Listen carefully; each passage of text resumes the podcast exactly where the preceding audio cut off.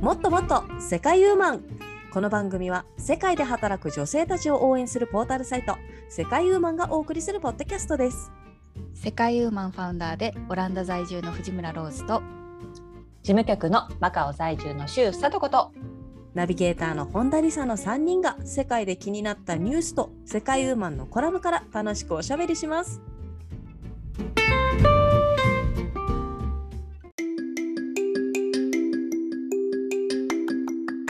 こんにちは本田理沙です先日雪が降った関東地方ですねあの久々に降ったんで、結構テンション上がりましたというわけであ今ー日もはいさとこさんとローズさんと一緒に楽しくおしゃべりしていきたいと思いますよろしくお願いしますよろしくお願よいろししくおます。願いしますいいね雪がたまに降るとテンション上がるよねうん、まあオランダはしょっちゅうでしょうけれどもいやオランダは降らないですよほとんど。うんそうなの降ってるイメージあんまないねあのうん川は凍ってるけどね、そうそう川うん川もでもめったに凍らないよ最近あそうなあんだそうなんだ温暖化だから。へえうん、昔はねその毎年のようにこうってなんかすごい大きな運河でスケート大会も何十キロみたいな、うんあのはいスケートのマラソン大会みたいなそんな大会があったんあるんですけどなもう何十長い年なも何十年も開催できてないみたいですよ。あそうなんあだあそうなんだでも逆になんかか今回関東地方あの雪降ってちょっと早いなと思ったの、うん早いなうんうん、なんかいつも雪降るとして別に毎年は降らないけれども降るとしてもうんうん2月とか、たまにそう3ね月一番寒い時そうそうそう、んなのに今回1月の初めの方に降ったからあらずいぶん早く降ったなってしかもちょっと積もったしね、うんそうだったねうんうんあれでしょ、うんお子さん喜んだでしょ。あどんな反応そうだねいやなんかでも、うんすごい触りたがっててやっぱりマカオね、うん全然降らないマカオは降らないかそもそもね、だから、うんはいはい結構珍しくてなんか、うん無言確かでに結構雪触るって言って まじまじとはいやってましたそうねね。新体験、い、いですねそうそうううんんはい、というわけでね、えっと、今回もあのニュースの方からニュースですねニュースの方からあの、はいご紹介していきたいと思います今回のはいニュースはローズからお願いします、私ですか。はい、はい。私が気になったニュースはですね、培養サーモンです。うん、培養サーモンそううん、う、あのサーモンね、あのお刺身とか、あの最近お寿司でもね、よく食べますけれども、はい、まあ養殖じゃないですか、普段とかか養殖かまあ天然のやつなんですけど、なんとね培養してるらしいんですね、細胞から。へえす最ご悪くだないよですか私全然知らなくってそうあえのー待ってなんか培養ってそもそもなんだっけ養殖はまあ普通にあれでしょあの飼ってるやつでしょ、海からじゃなあくのて。卵からね多分育ててうだんうんうんと思うんですけうんどうん培養っていうのはうそんのまあうん生物のね牛や魚のせ細胞を培養して作る培養肉でアメリカで開発が進んでるらしくってうんまあまだあの実用段階ではないんですけれどもまあでもはもいうメディアにお披露目して記者の方とかねもうじ実際に試食されててへーいえやーででも見た目もね本当に普通の刺身寿司うんうんって感じ、だってまあちゃんとさあのサーモンの細胞からできてるからうんうんまあねその培養してるかこうなんていうんですかこう科学的なビーカーの中とかで多分やってるんでしょうけどでもこうもうへーそうサラダとかねにしてますけど、うんお寿司とかもう見た目は全然言われなきゃ分かんない感じですね。えーすごい未来だね未来な感じ、まあでもへもえうもうあのそのうち実用化されるみたいな感じですね。うーんただまだまだあの費用がかかるので寿司一貫に3000円ぐらいだから さサーモン一切れに3000円ぐらいかかっちゃうから、高うっん高っ、うん、ちょっとねまだまだねあの大トロとかより高い感じなのでまだまだちょっと実用化にはもう少し時間がかかるかなって感じですけどね。30ドルかへーうん、でもこれでなんかね安く安全に食べれるようになったらますますなんか海外在住者とかにも刺身が身近になっていいかなと思いましたね。そうですそうねですね。サーモンはね確か需に要がうん。お料理そう的ねにもねそう幅が広いから、割と海外でもサーモンだけは割と刺身で食べれるそうだ感じじゃねないですか。うん。うんんそうねサ。サーモン人気だしね。なんかお寿司のネタとしても。そうそうそそううだね昔はサーモン食べなかったよねお寿司で。なかったよいや、日ね本にいた時私食べなかったよ。でも、ねまなあかっ日た本とかに来たら。うんそう普そ通うにもすごい、なんていうの、サーモンナンバーワンとかこう言われたりとかして、私はちょっと鼻で笑ってた時期があったよね。あのあーさサーモンってみたいな。マグロやろうがみたいな感じでさ。うんそうこっちは思うからさ。うんでも逆にうんサーモンぐらいしかやっぱその生の刺身の乗った寿そ司うっだてね海外にないからもうスタンダードになって美味しいしね安定美味しい的しにね美味しいからもう好きになってそのうち日本でもうんもう人気のネタみたいになっててある意そう味逆輸入ですよね。本当にあそうだねそうそううんううんうんだと思いますね。ありがとうございます。じゃあ次はありが佐とうございます藤子さん、お願いします。はい。はい、私はね台湾からのニュースなんですけれども、はい。あの皆さんがあのにあの電車に乗るときとかねバスに乗るとかに使ってる IC カードあるじゃないですか。で、はい台湾のね交通 IC カードは結構そのなんていうんですかね特色特色じゃないんですけれども面白くって、はい今回販売されたのがセーラームーンのスティック型のあ IC ーカードっていう。えーまあカードじゃないそもそ もねもうカ確かードにじゃないカんだけどードじゃないよね。そうなんだけどこうピッてこうさ、読み取り機にかざすとあの3色に光るんだってすごい素敵じ ゃないこの。これほ本物本当におもちゃみたいのをさこうやって持ってさであうんの電車の改札口ピッとかってやるとピラピラリンとかって光るっていう全全長18センチだって過去最大っ。て書いてるうんわ、 そうだね。うん持ち歩きの利便性とかじゃなくてね、こういうのはね、そうもう見ねた目重視。なりきってなりきっていく感じよねなんかうん特別もうこれな人はねねこれ公式に売られてるんですかなんか。そうなんですよ限定販売だからその予約販売なんですけれども、うんそのある期間に申し込んだらあのはいなんていうのかな、まあ、買えますっていうもので、結構値段も高いのよちゃんとしてるから7000円ぐらいじゃなかったかなこの場合は、あ高いね。うんそうんうなんだ。うん、でもすねごいこのセーラームーンスティックだけじゃなくて以前にも例えばポケモン型のこういう丸いさなんていうのポケあのあれじゃんボール型のモンスターボールねボール型のうん。 IC カードとか、あとはまあキーホルダー式のやつとかで、まあ、ミッキーの顔のキーホルダーとかね、なんうんか去年は蚊取り線香型とか、うんえ、誰がそれ買うのみたいな。あのそう いうどこの層をターゲットにしてるのみたいな感じのとかもあったりしてね、でもなんかいろんなそういう面白い、なんていうのかな、子供たちとか、すごいなんか話題になりそうなうん。あの IC カードが作られててね、面白いなと思いました。こうんういうのいいよね、ですなんか。本当に本当うに。んあ絶と、対買わないと思うけどね私。あ、そう。でもなんか子供たちとかさよく落とすとかがさすごい心配になるわけそうよそうそう私とかカードを持たせるとかさあーでもそういうのがあるとなんかキーホルダー型とかさちょっとこういう特別な、なんか子供たちも思い入れをさちょっと乗せられそうなものはなんかいいかなと思ったりなんかしたな。確かにね、うん子供に使わせるには、うんカードよりもキーホルダーの方が落としにくいかもしれない。 うんううんん、そんな感じはした。あとやっぱりキャラクターがね日本のアニメだったりあと「I love 台湾」って書いてある、あのキティちゃんとかね、ん、もうキティちゃんのこそうの、ね。仕事の広さっていうのを実感するよね本当にはい、いくちゃんはね。 広い本当だね。よね。すごいね。すごいよね本当。売れマっカオ子だよ。本当にマカオであの金ねゴールドとかもねキティちゃん型のゴールドとかも売ってるもんねあーありま すね。もう幅広く。この幅間広もいマクドナルドにいらっしゃいましたよ。今、マイメロディーがね、マクドナルドいますけど、はい。すごいな仕事を選ばないっていう選ばないわけじゃない 選ばないでも私逆に小さくしてほしいな。カードでもこうんの IC カード、カードでもあ ーあのかさばるなと思ってるから、うんうんあそうもっと小さくしてほしいなんか。うん、マカオとやっぱかあるよねあのポイントカードとかがさ普通のカードうのん3分の1ぐらいの大きさだったりするよね。あ確かに。そそれもあるうん。あ、もうアプリでいいんですけどね。やっぱり。ーい や日本はでもアプリばっかりですごいポイントカードのアプリがいっぱいです私は。あーそでうですかも昔よりいいでしょそれがカードだったからあのこう、うんうんカードがこうね 束になって、そそううねだね確かに。うん、と思いそっまかすでけもどアプリはアプリで困るかいっぱい、はい、容量ね食ってますね。悩まはしいい、ですね、はい、というわけで、はい最後にはい私から、えっと、時事ネタではないんですけれども、ちょっと2人うんはにい質問があります。はいはいはい。日本語が公用語の国はどこという質問なんですけど、わかりますか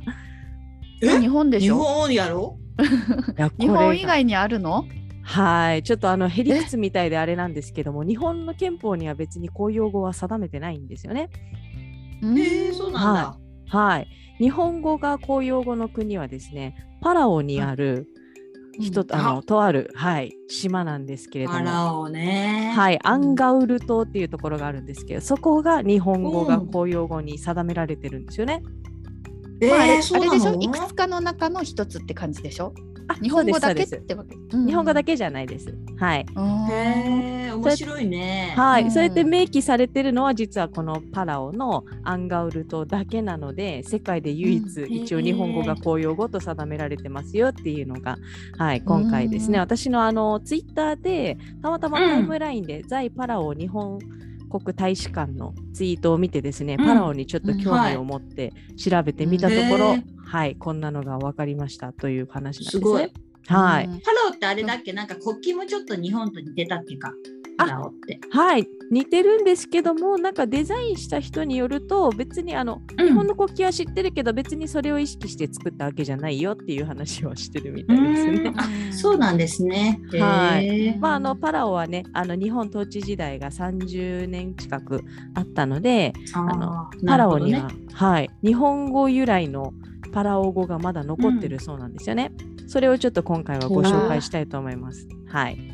お願いします。はい、あのよく使う日本由来のあのパラオ語のフレーズ5つ、うんあるんですけれども、えっ、と、はい一つは大丈夫、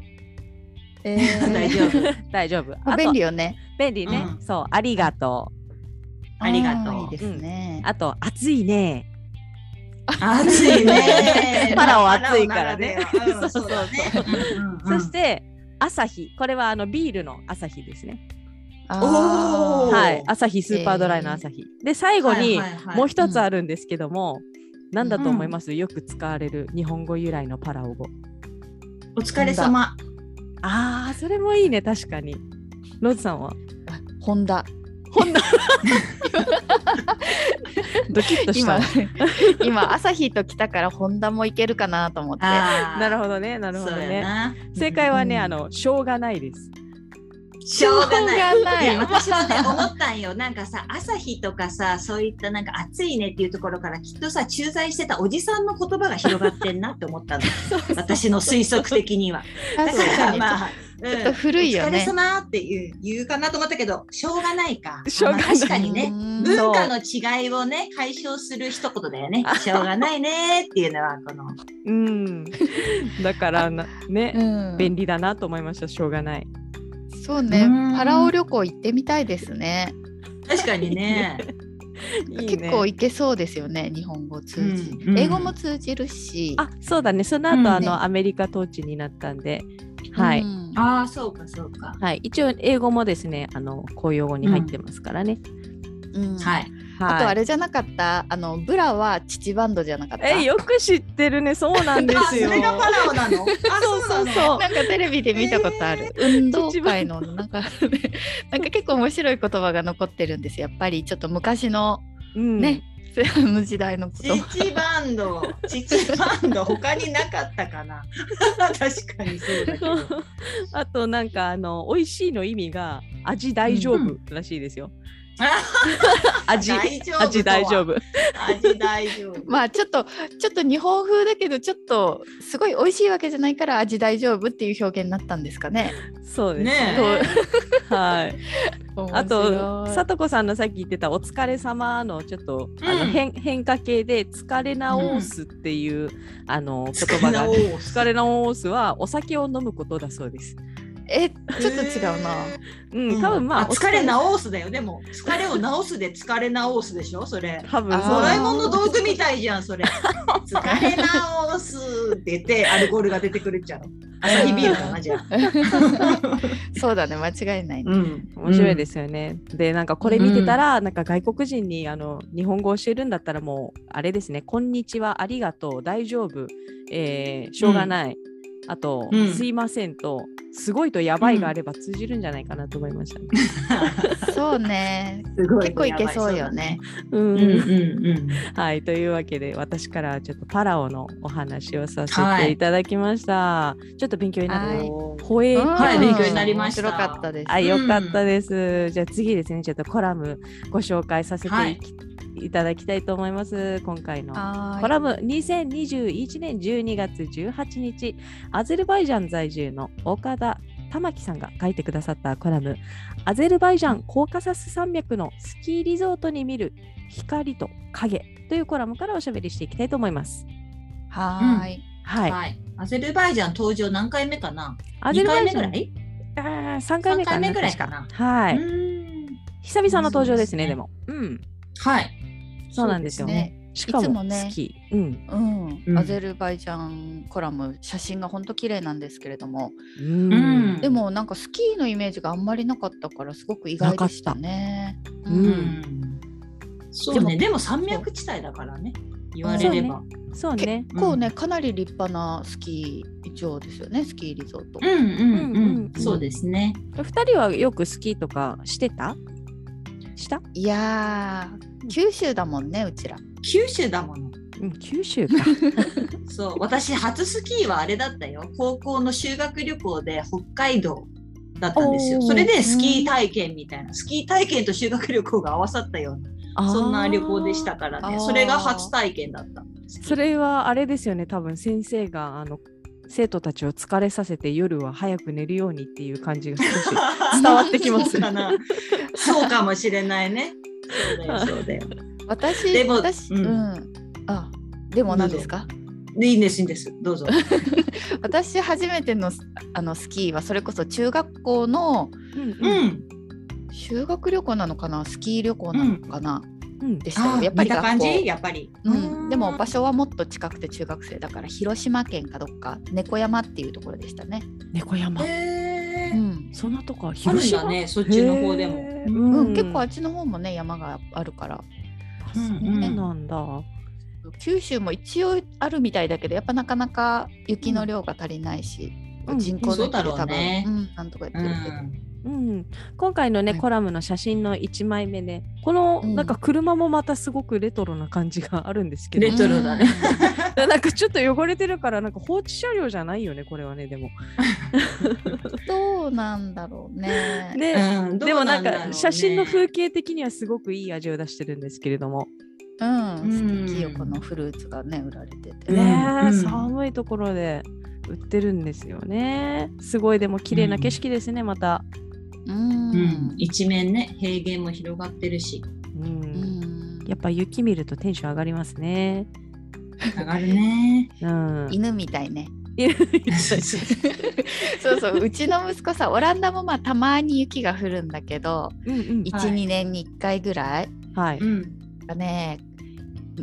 78歳ぐらいの時うんうん朝起きたらこう外が白くなってたんですようんううんんそしたらもうね外に庭に出てね庭を走り回ってね本当に走るんだなって感心しましたねいや子供は走るよねあ れさ子供もねなんかこう犬かよって本当思いましたね本当文字通りねくるくるくるくる走ってね転げ回ってね、喜んでましたよ、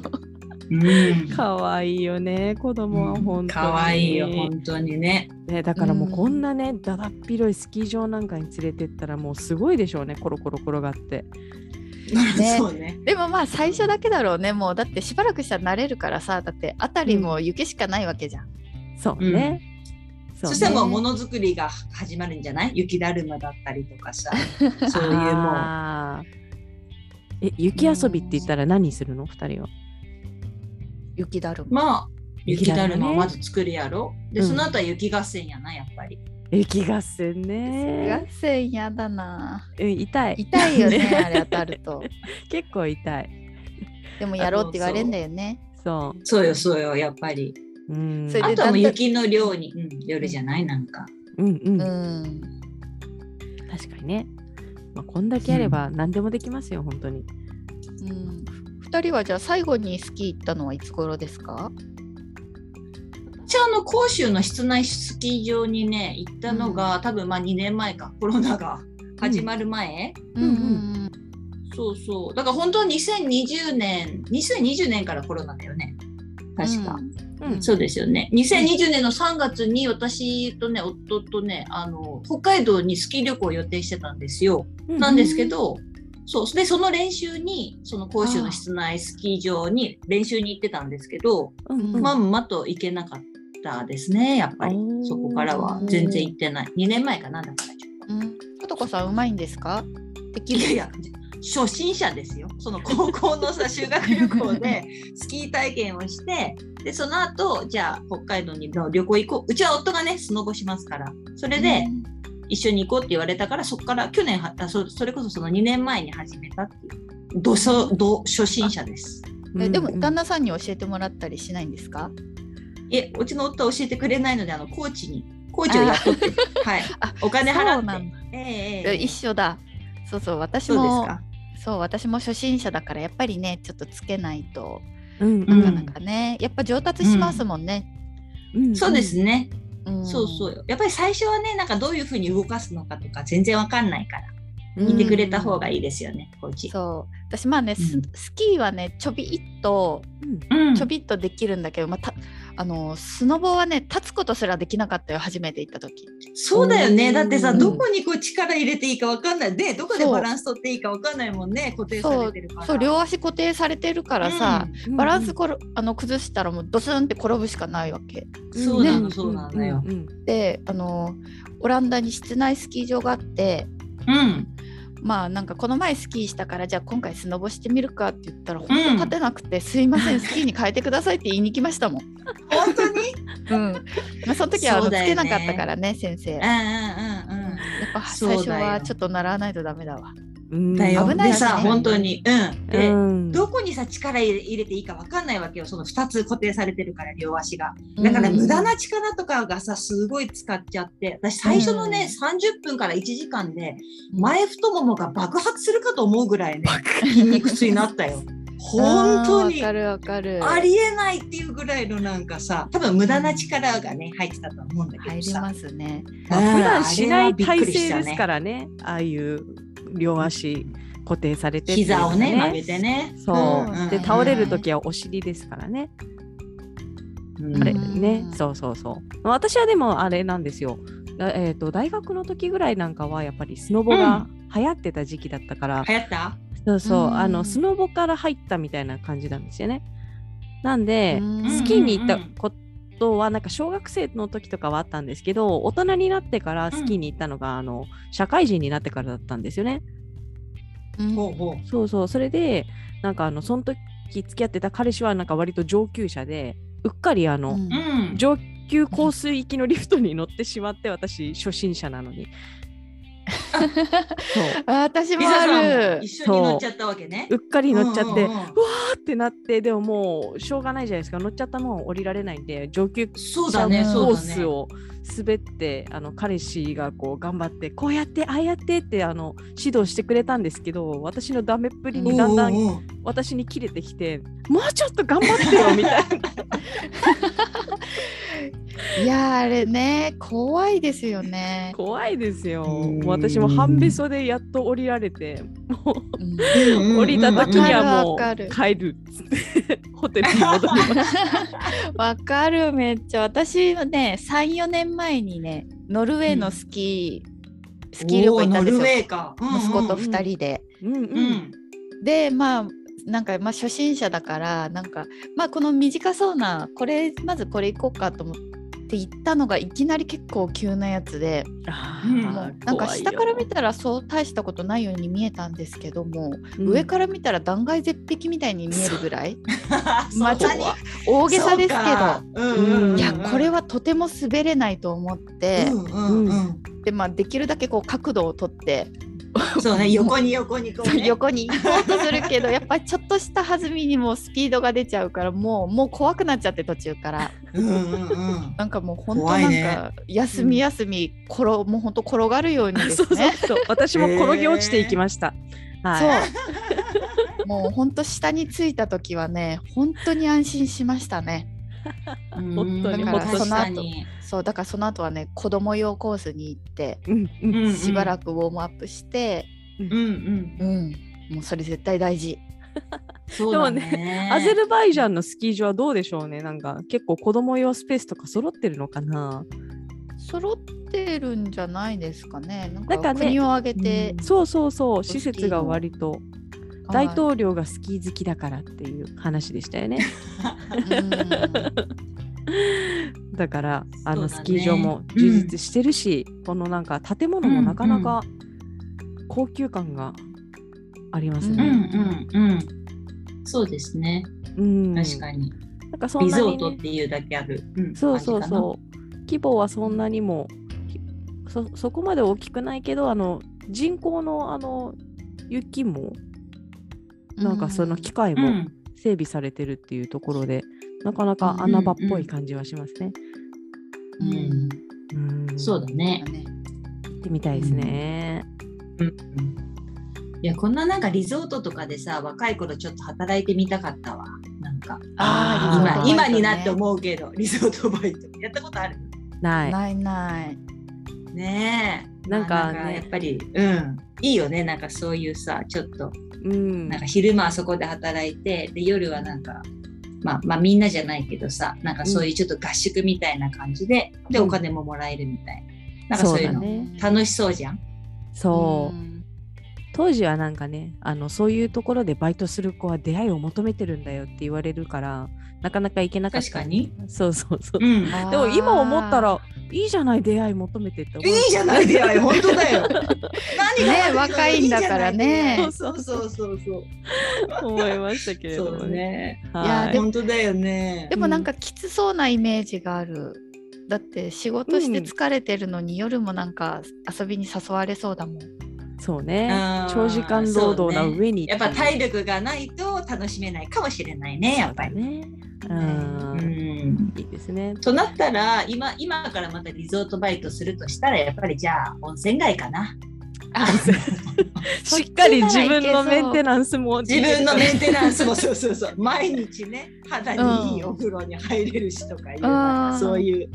そしたらいいんじゃないなんかいいですねどうそうね温泉温泉リゾートでバイト。そそっちの方がいいかもねなんかうんうんこうね、そうでしょあの着物着てさこうなんかうんお膳運んで中井さん的な 中井さん的な。いいですね。うんうんうんはい。そまうあ今回ねこのアゼルバイジャンのコーカサス山脈の方のあの、うんスキーリゾートのコラムになってるんですけれども、やっぱりちょっとアゼルバイジャンっていう国自体あんまり知らない方も多いかもしれないので今回はですねそうですね。私の方であの穴埋めクイズ作りました。ひゅーすごい。穴埋めありがとうございます。はいなんかしいつもは新しいタイプですね。そうそうそう、いつもは問題に対して3択とか用意してるんですけれども今回はうんうん穴埋めなので、この文章に当てはまるものをあのはいヒントなしに答えてくださいというやつですね。分かったら教おえーてなんかほ難しい。しそう。はい、はではちーょいっとまずは、はい、大きく分けて3つあるんでまず1つ目コーカサス山脈について、えー、とうん穴埋めしていきたいと思います。はい、では早は速いですね、コーカサス山脈という場所ですね。うんコーカサス山脈は何々から何々まで東西に走る山脈です。さあ、どこからどこでしょうこれは東西ですよね。そ東うで西す。そうかで。すそうそい。難しいでしょう。え、これはね山ですかそこに入るものは。う。いえ、何々海ですね。あーじゃあ海一個はカスピ海とかなの？あやんなそうそうそうそうそう一つはカスピ海。そういうことですね。はい。一つはカスあピとも海う一。個はカ何スピだ海もう一つなんでしょうカスピ海、え、西に、えみじゃあひら東がカスピ海だね。そうでですそうです西が、西がなんだっけ、同じなんか湖があったっけか、あのそうそう辺にそうはそ。うそうこれはですね高三でしょうかよろしいですか、はい、高はい三です。高山。これは黒海です黒い海ですおお、はい黒海か。はいなのでコーカサス山脈は黒海からカスピ海まで東西に走る山脈ですとうんなるほ。ど。うんはい。でですね、えっ、と、この、えーコーカサス山脈、ギリシア神話では、コーカサスは、何々何のうちの一つで、ゼウスがプロメテウスを鎖でつないだ場所でもあるという言い伝えが。あのあるんですよね神話があるんですけれどもこれはね多分おわからないと思う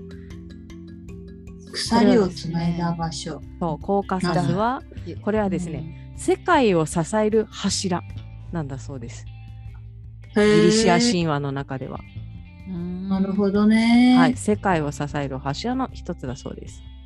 はい、あーそこ難しにいな鎖でつないだわけ。そうらしいですね。そまあそういった神話があるあるところです。そしてコ高ーカサスス山脈はですね、まあうんその山脈を境にして南側にある国をコーカサス三国、まあ三つの国があるんですよね。南側にははいう山脈の南側。で、はいその三国は何でしょう。高価えーアゼルバイジャンそうとそう、一つはアゼルバイジャンと、アルメニア。あ、すごいですね、アルメニア。もう一つあは。とはもう一つどこだろう。アゼルすごバイいジじゃャん、さ。ンとこさん。ねいやだってほらそこは戦争してるじゃん。そう。 あーそうねバイジャン。そうそうそう隣そやう っ。てて。なあんですともう一つはわからん。なんだななんだろうあの辺じは。ジョ、ジョ、ジョから始ジまョる。ージア？あ、そうです、そうです。んあーえーそうか。はい。そっか。ねへーコーカサス三国っていうのはジョージア、アルメニア、アゼルバイジャンですね。ままあこのああーそうかそうか。そうです。この三国はまあ旧ソ連から独立した国々なんですけれども、うんうんうん。なんかどうやらやっぱりそのアゼルバイジャンとアルメニアはちょっとまあ関係があまり良くないみたいで、なんか直直接行けないらしいんですよね。ああ、らしいですね。はい、なので、うんうんうんアゼルバイジャンからアメアルメニアに行くには必ずなんかジョージアを通らなきゃいけないとかそういうルートを通らないといけないみたいです。はい、んそうかそう。か。はい、じゃあ次ですねおーちょっとアゼルバイジャンについての話ですね。ちょっと復習です、はいこれは。はい、アゼルバイジャンはエピソード48ですねシーズン1のエピソード48で、うんアゼルバイジャンうがん初登場した時にも話しましたけれども、何々の国と呼ばれています。さあ何でしょう何の国だったっけえっと火と火風じゃなかっなんた？あそうそうそう、火の国ですね、アゼルバイジャンは。火火の国か。はいうん 風はくん。多分あの首都のバクーがあれですよね、風の。うん風の町とかいう名前だったっ確けかそんなうだったんうん、そうだね。はい。で、えっ、と、アゼルバイジャンには、何々年もの間消えることなく燃え続けてる山がありますよね。何年燃え続けてるおーあったはい。 思い出しましあたありますあります。あれ何年だった二百年ぐらい？ ?200 年、ブ何ブ年だったっー。けね。もっと長いです。え、そうだったっけはい。千年。あ3000年です。そんなだった。すごい。すごいですよね。3000年もの間消えることなく燃え続けている山の名前を覚えてますかいや、いや、覚えてないです。行こう行こうかなってチェックはしてるんですけどうね。んアゼルバイジャンのな子行んっとたら。かなんとかやったね。うんはうんい。なヤんだナったルかダック。な。ヤナルダック。やなるだ。はいな。るだっけうんヤナルダック、はい、3000年もの間消えることなく燃え続けてる山ヤナルダックはパワースポットとしても有名ですはい。はいぜひ行きたいとこですよねはいなんかさいうん最近他のとこもあったよね。なんかあのどけこ？消えない火をさ消すって言ってる国が。消すえ、そうなの？うんなんかさ、どトこだルクメニスタンとかその辺もさ、確か火がずっと出てないっなけ。んかそれかもなんかやっぱ天然ガスに火がついちうゃっんうんてうんうんずっと燃え続けてるんですけど、うんうんやっぱりあのガスも消費するしこううんうん二酸化炭素も出してるからもうあー消そうって言ってるってなんか言って SDGs に引っかかってるみたいな時代だなでもでもクリねアできないみたいな。はいはいはいはい。ね3000年の日ってちょっと消す勇気がなかなか出なないいでよすね。ね確そかれにに終止符を打ってしまっていいのかっていうね誰も責任取れないですよ ね3000年そうだね本当やなうん。はい、えまあ、ちょっと消える前に見に行きたいですけれども、ーはい。はういんじゃあ最後にですねちょっとオリンピックをテーマにしはたい問題ですはいはいはいもうすぐねそうですね。あのありますけれども、えーオリンピックに関して、アゼルバイジャン選手団というねあの選手団が参加したのは、うん実は96年の何々オリンピックからでした。 96年ってなんだ96年そう高校生の時だな何そうオリンピックだろうリオリオデジャネイロえー、本いや当それもちょっと後じゃないリオ割と最近じゃないあそううん。うん。あ、あがつくところ。リあうん。アトランタあ、正解ローズ。おおおー そうだったっけアトランタなんかもっと前の気もしたけど。はい。実は96年のアトランタオリンピックからアゼルバイジャンの選手団は参加しています。その前までは、は、はいあのソビエト連邦選手団とかうんそういった、うんうん感じであーあのはい例のやつか。そうですね。はい。で、えっ、と冬季オリンピックとしては98年の何オリンピックですか？ 98年そうそうコこラ東ボに京オもあリっンたピック長野あ、そうそうそうそう長野オリンピックですね。ね。はい。かから参加しました。実はでもなるほど冬季オリンピックではあのアゼルバイジャン選手団はまだこれまでメダルの獲得はなくですね今後に期待うんうんしているところなんですけれども実はうんうん夏季の夏ですねオリンピックに関しては、2000年のシドニーオリンピックに始まり、あうんのうん今までのオリンピックで7つの金メダルを獲得しています。おううんアゼルバイジャンの選手がそうなんですよね。はい、じゃあちょっとこのシドニーオリンピック以降のオリンピックの開催地、覚えてますかおっと2004年、シドニーはい、 2004年2004年シドニーの後の2004年どこアテネですね。あアテネかい。はいアテネそして2008年が北京、そしてうん2012年は覚えてますか10年前ロンドンそうロンドンイギリスあーはい、ですね。そして16年は、あれえっとんロンドンの後ロンドンの後どどここ行ったっけ行ったっけね。南米のえなうんなああリオリオ。 リオですね。はい。リオデジャジャネイロかリオデジャイネイロ。そして東京だったんですよね。うんはいロ。はいはいはいで、はい、そこまでで7つの金メダルを取得獲得したんですけれども、メダルを取った種目はですね、えーっと、3つあります。うーん一番多く取ってなんだろういるのが問題なんですけども、それ以外は、えーはい柔道やテコンドーなどで取りましたね。あーそっち系か。思ったはい、そうなんですよ。一番多く取っているのは、レから始まるあの種目なんですけど。レスリング。うんあ、そうです、そうです。レスそリれングでで今す。ヒントがなくても当たったかもしれない。あ、本当に。 聞かれたらレスリングって言ってみようと思ってたもん。あほら格闘系に強いかそうら。だよもうね。それしかなないん。かロシアの流れだとあーね、やっぱりそれが強そうな気はするよ。そうね実はレスリンうグ、ん柔道、テコンドー、あとまあ射撃もですね。はい。うんあー射撃も確かに。ねそえう、そすごいですね。まあ今回のね東京オリンピックでは金はなかったけれども、まあ銀と銅う。で、うん。またあのえー東京オリンピックだけでも7つのメダルを獲得しました。というアゼルバイジャンン選手団もね、すごく検討してるんですよね。本当ですね。なるほどうね。ん、すごい頑張っていますので、ちょっと今回の北京の冬季オリンピックどうなるかわかんないですけれども、んそちらの方でもね、そううん初冬季オリンピックメダルが取れたらいいですね。そうですねこんなそうにですで、ね。立派な施設がありますから。ね。あれ、うんあの北京オリンピックっていつから始まるんですっけ？そろそろでしょ？うん、2月の4日とか5日じゃなかったかな。あとね、おう20日って書いてあったよ、確か、東京オリンピックまで。もう一ヶ月切ってるんだね、特に。うんそうですよ。どうなやっるぱりなんか、東京オリンピックでさ、やっぱり楽しみなのはフィギュアじゃない。そうあね。やっぱりねはい。 そうそうーまあ、ちょっとそれしか知らないっていうのもあるんだけどさ、あの羽生結弦さんのもあの美しさにこう惚れ惚れするうん会うんみたいな、んなんかそうねいうねの人は気あるりかなますよ。まあ、彼はあのうんね、スラッとしてて顔も小さいけどでもやっぱり小さいびやっぱりフィギュアの選手だから太ももがもうがっちりしてますね。あそうなのあんなよ細く身見てるのにな。いやー すごいですよう本ん、当そに。こがいいんですね。またギャップが。うんでもあれなんでしょううん熊野プーさんが好きなんでしょそう そうなんかあプのーさんは、うん、ね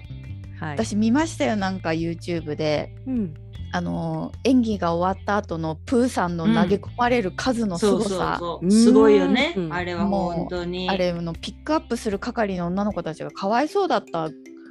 あれな何時間かかるんだろうって思うぐらいの量がもう投げ込まれてそうだねうんうんうんうん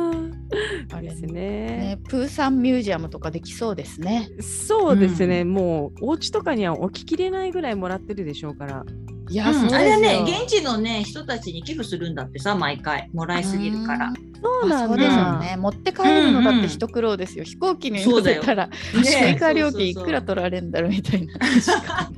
あれだけでいっぱいになっちゃいそう、もう飛行機が。いいですね。いやーでもフィギュアスケートはやっぱり見た目もねやっぱり見てて楽しいです、ね、華やかだしね衣装もそうそうそ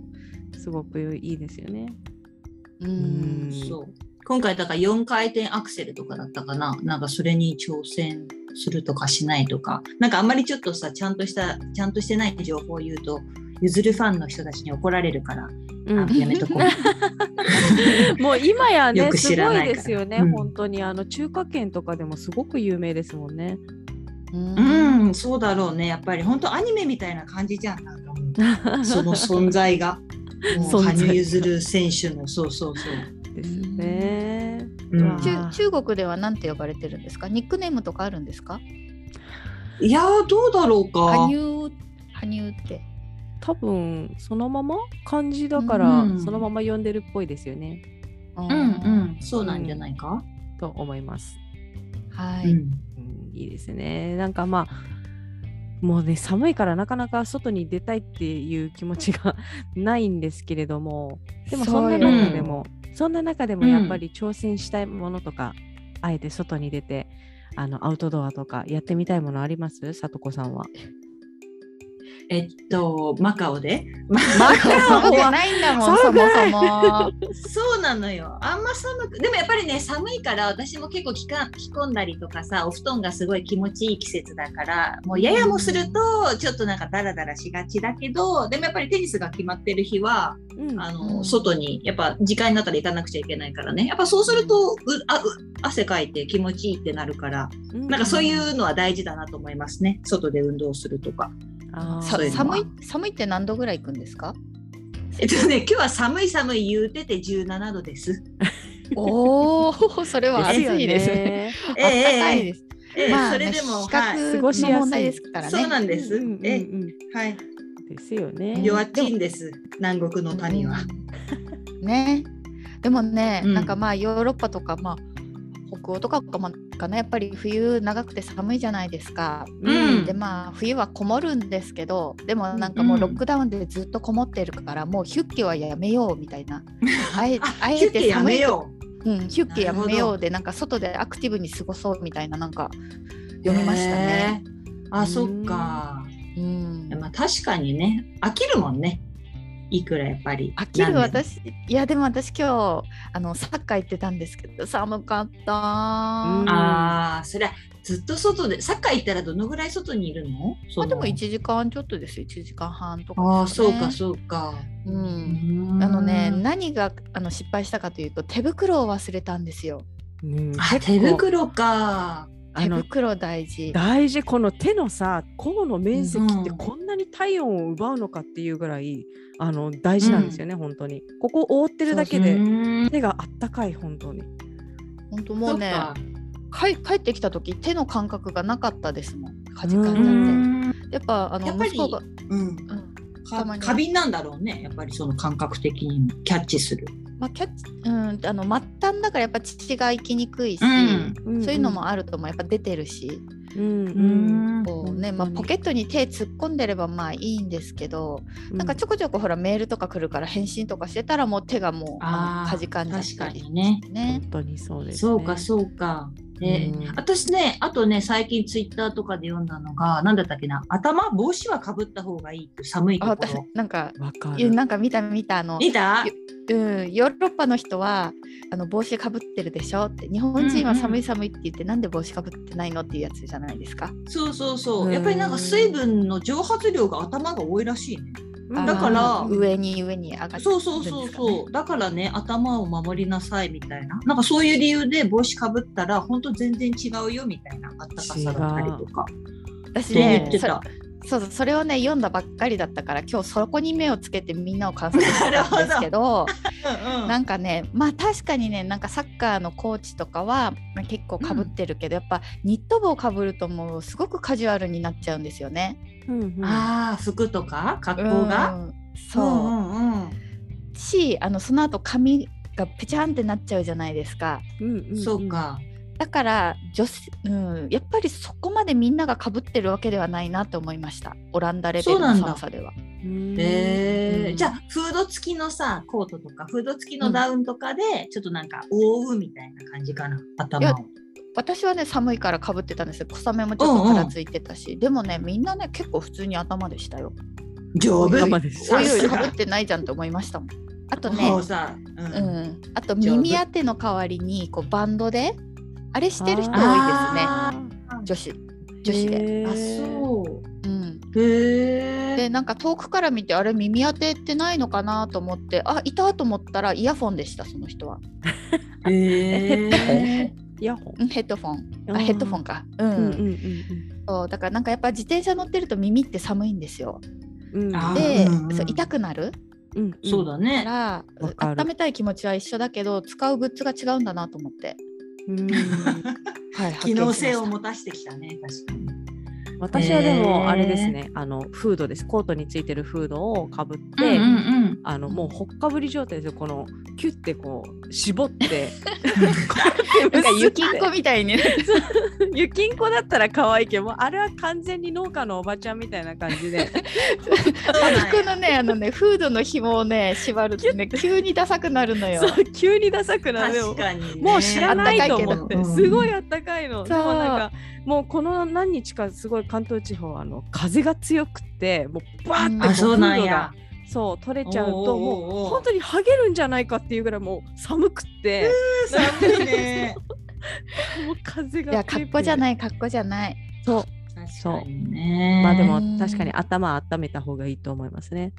うんそうだよね頭とうん、耳と、耳あのマフラーと手袋ね意外とその小物が大事、そうですね。うんジャうんジャケットもやっぱりこの何度までっていうこの分厚さで使い分けるのも大事だけど結構この小物アイテムで変わってくるんだなっていうのをうん、そそうだね寒いそれ寒いは国にあ住んるでなんか改めて学びましたね。うね。確かにちょっと前も話したけど、あの私も外用レッグウォーマーも履いてるぐらいですから。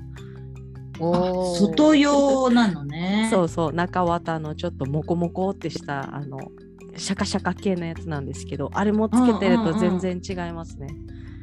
あそうなんだ、いすごいな日本 はいろいろね便利グッズがあるからね。いろいろある。本当だよはい、というわけで今回ねちょっとあの防寒グッズの話にたどり着い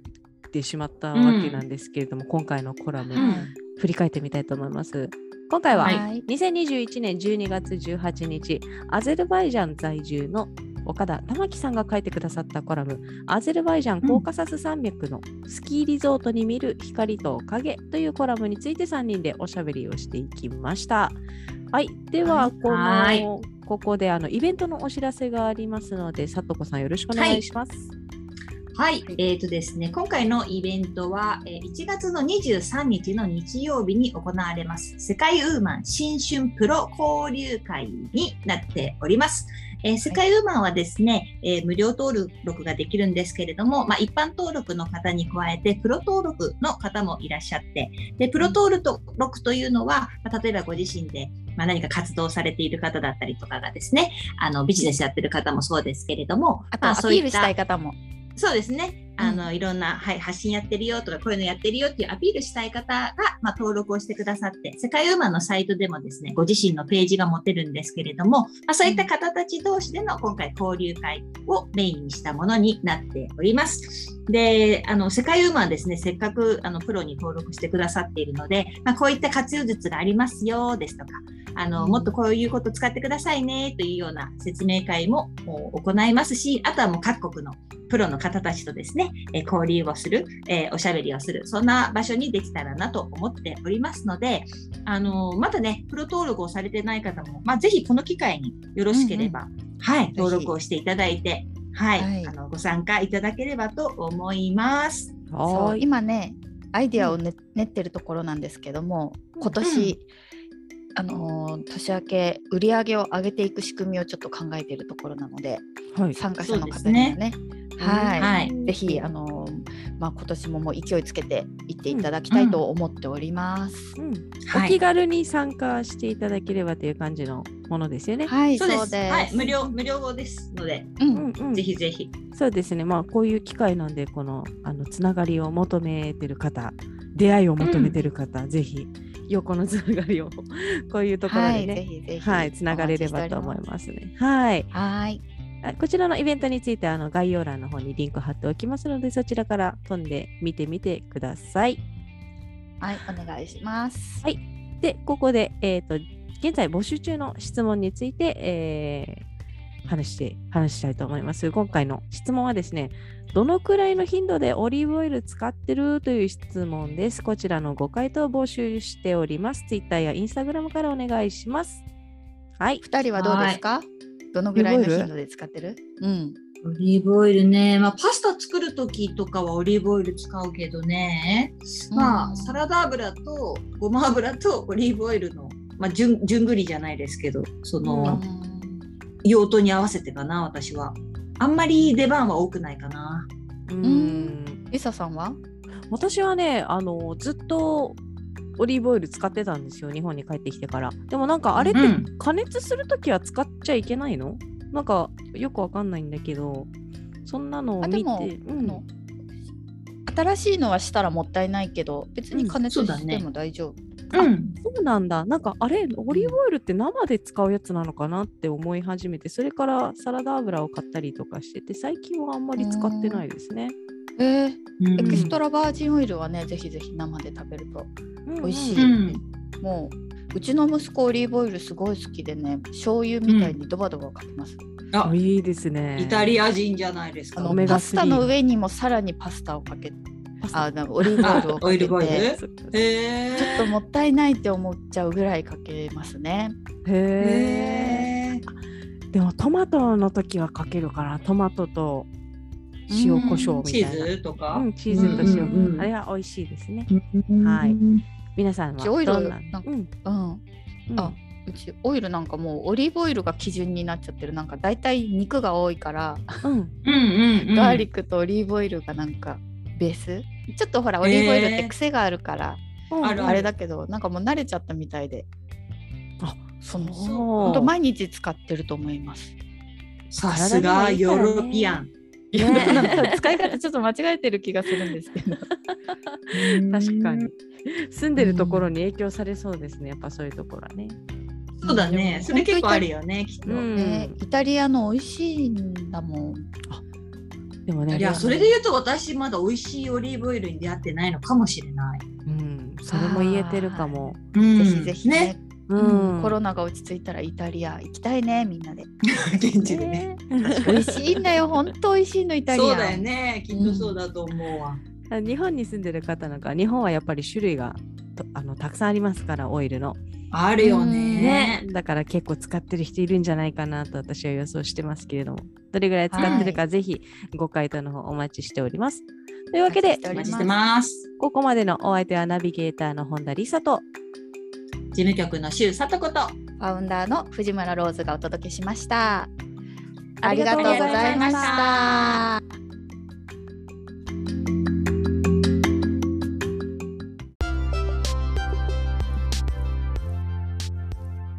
世界ウーマンのウェブサイトは